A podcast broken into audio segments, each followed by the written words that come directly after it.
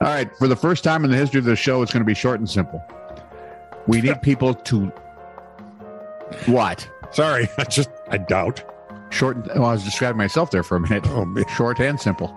Um, what we need, we need people to like, subscribe, and follow. This is truly news.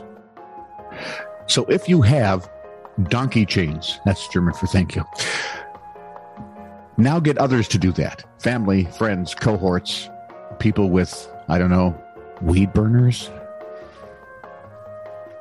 And ask them where they bought it before they like, subscribe, and or follow. This is truly news. Thank you. This is true, really news with Scott Combs and Tony Vercanis.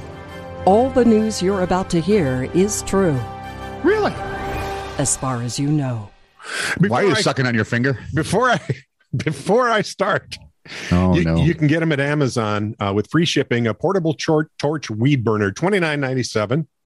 Harbor Freight has one for twenty four ninety nine, oh, but there's a five hundred thousand BTU propane version for forty ninety nine. That's available. Tone these these are almost cheap enough that we could get each have our own.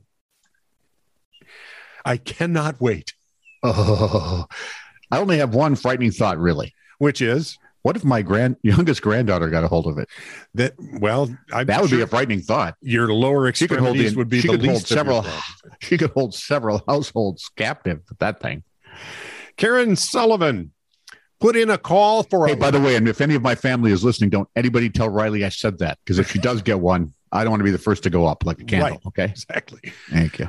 So uh, Karen Sullivan put in a call for a late dinner the other day. A DoorDash driver Sophia Furtado was dispatched with dinner to West Island Fairhaven on Buzzards Bay, some 20 miles from Fall River, Massachusetts. I'm now lost completely. I know I'm in Massachusetts. Go ahead. Near Buzzards Bay. Oh, I should have guessed. Yeah, upon arrival. Isn't that where the Teen Titans had their tower? oh, I'm sure it is. Of course. Upon arrival, Sophia saw Karen on the ground, bleeding from the head. Karen, who had a previous injury to her arm and a bad knee, was waiting outside, as she recalls. Oh no! When, when she turned, the knee gave way, the injured arm was no help, Smack. and she hit her head on the way down. That's gonna hurt. I just remember laying on my driveway thinking, well, this is pretty much over. Luckily, Furtado, who has previous medical knowledge from her time training as an emergency medical technician, but had failed the National Registry test, so she was driving for DoorDash. Yep. Went to work. Karen was unresponsive and her eyes kept rolling back of her head or back into her head. Been there, Furtado done that. I felt like I was going to lose her. Sophia called on Karen's husband for help, dialed 911, and rendered aid until medical crews took Karen to the hospital. Good on you. Furtado was recognized at a ceremony on Wednesday. DoorDash awarded her $1,000 in educational grant. Recognized by everyone but Karen, of course. exactly right. I never Mm-hmm. Sure. saw her before. She said she hopes to use the money toward more ENT schooling when her family becomes more financially stable. And good on you, kid. Nice job. Uh, Nicely done. Yeah. Phew. Um, um, I'm fair certain we shouldn't get a weed burner for that lady, no, that's an e- not till she's healed. right? Things have got to change, a lot. and it's going to leave a mark. A man opened an emergency exit. You know, look, you've been on a plane. Once or Right. twice. You notice the doors kind of seal, and it takes a minute to get them all closed up. Yeah. A man opened an emergency exit of a United Airlines jet, ever so calmly walked onto a wing as the plane taxis at O'Hare International Airport in Chicago. For those of you that don't know O'Hare, it's a very busy airport. One of the busiest in the world. Yep. And according to police, he then jumped onto the tarmac. The jet was approaching the gate at Terminal One. So it's coming home, right? The jet was approaching the gate at Terminal One. Police say when the man jumped onto the tarmac, now that's a jump. Isn't that like a couple stories from the wings? Oh, it's not necessarily a couple stories. I think there are times when I have to duck to get under the far edge of the wing, the trailing edge. It depends, you know. Okay. But it's from It's a ways. it's a ways. My knees hurt when I read this story. he jumps down to the tarmac from the wing, attempts to guide the aircraft to the gate because apparently they were like, they don't have people to do that. Apparently not. with the bright jackets, the reflector jackets, and the little things in there. No. Yeah. Of According to United Airlines, members of its crew stopped the passenger outside the plane, which then taxied ever so nicely to an airport gate to let other passengers out. Chicago police say the passenger of Flight 2478 was arrested and taken into custody. How, whatever for? Uh, reckless conduct. Yeah, I- I would Charge, think yes, yeah. absolutely.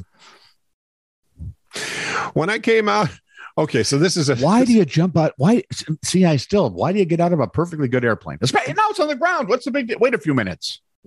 It's just not that You bad. know, you want to be a rebel. Turn your phone on before they tell you you can't. Doctor stories. Okay.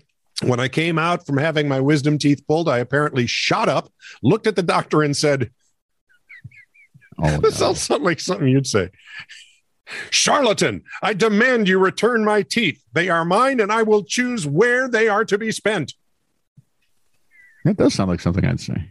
My dad said he couldn't stop laughing because I wouldn't leave without him. and when I woke up at home, I asked my dad, Why are my teeth in a plastic bag on the table? He told me everything. Oh, here's the story. told me everything, promptly started calling me Lord Moeller for the rest of the night.